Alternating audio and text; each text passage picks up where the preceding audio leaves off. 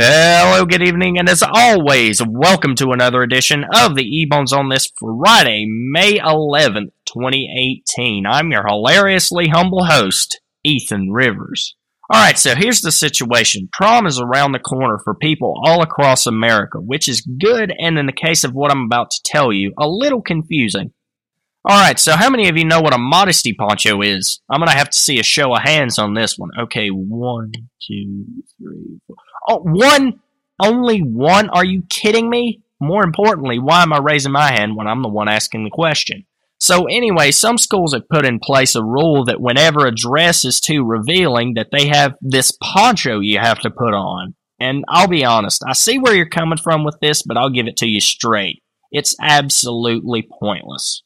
Because honestly, think about it. Just sit and think about this for a second. Whoever put this in place, think about this. What girl is going to want to spend hundreds, maybe thousands of dollars on a dress they like and then put a poncho over it? Think about that for a sec, bro. Like, this is just, I'm not exactly sure why people thought of this, but basically what happened was this school in Michigan put these things out in the halls and were like, hey, show too much and we'll give you this weird coat type thing to wear for the rest of the night. I don't think I'm in much of a position to talk since I don't wear dresses, but if I was in the position of a woman who had to wear one of these things to prom, I would say, forget that noise. I'd be like, I'm out of here. Y'all want me to wear one of those things? I'm gone. When you think about it in a deeper sense, it also begs the question what are we allowed to wear nowadays? What is appropriate? But I'm no expert on that, so I'll just leave that to someone who is. With that being said, I'll leave my opinions on this matter out to dry with the immortal words of Forrest Gump. That's all I have to say about that. This week, I want to continue a new tradition. I try to offer a good Christian podcast, so I thought I would begin sharing a new Bible verse each week. This week, I would like to share a verse from the book of Deuteronomy. Wow, that's a new one. I don't think we've ever done a verse from Deuteronomy. Deuteronomy 31, verse 6 says, Be strong and of good courage, fear not, nor be afraid of them. For the Lord thy God, he it is that doth go with thee he will not fail thee nor forsake thee. This verse assures the simple fact that God is always with you. Specifically, Moses is telling the Israelites that God's presence is always near to them because they are his chosen people. In the context of this verse, Moses is telling the Israelites this specifically because he is trying to motivate their spirits and encourage their hope in the Almighty Father. So the main point in this verse that Moses is trying to get across is that no matter how far we stray from God, his presence will never leave us nor forsake us because we are his flock. We are his people. We are his chosen prized possessions, as I have highlighted in weeks past. And now, ladies and gentlemen, I ask that with every head bowed and every eye closed, you join me in a word of prayer. Heavenly Father, we thank you for this wonderful life you've given us. Though it may be hard at times, though it may be difficult, we know that you will never leave us nor forsake us. We thank you for the many blessings you have given us. We praise you for your great name, your Son that you sent on the cross to die for our sins so that we may one day go to heaven with you and live in eternal bliss. Lord, we thank you for the gift of eternal life and the gift of earthly bliss through your name and the blood that you shed for us on the cross. We thank you for this once more in your wonderful name. Amen. Each week I dive into the depths of the internet uncovering hashtags on Twitter. This week I'll share hashtag weird things to bring to a picnic. This should be interesting. The first response of five, as always, reads a non disclosure agreement. Easy there, bud. What are you planning on this picnic? I'm just gonna follow in the footsteps of Alexander Hamilton's doctrine, turn around so I can have deniability. I think that would be the best course of action for me and pretty much anyone else within a hundred feet of this picnic. The second response reads, Your own ants, in case there aren't any around.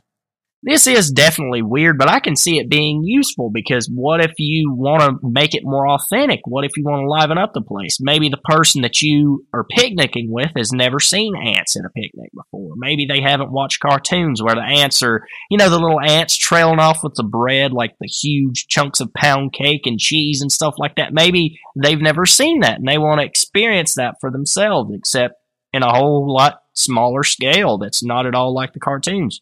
But if you're going to conduct this experiment, I would suggest not bringing any fire ants because those things bite and I've heard it hurts. So just better to be safe than sorry. The next response reads a live octopus. Oh, now I see it. The pieces are coming together. I do believe that you're working with the first guy. You know, the dude that says he's wanting to bring a non disclosure agreement to his picnic? I do believe y'all are working together. It's usually you bring the bread, I'll bring the cheese, but in y'all's case, you're bringing the live octopus and he's bringing the non disclosure agreement for whatever reason. The fourth response for anyone who's keeping score reads an inflatable family because you're single and alone. We've all been there, buddy. We we've all been there.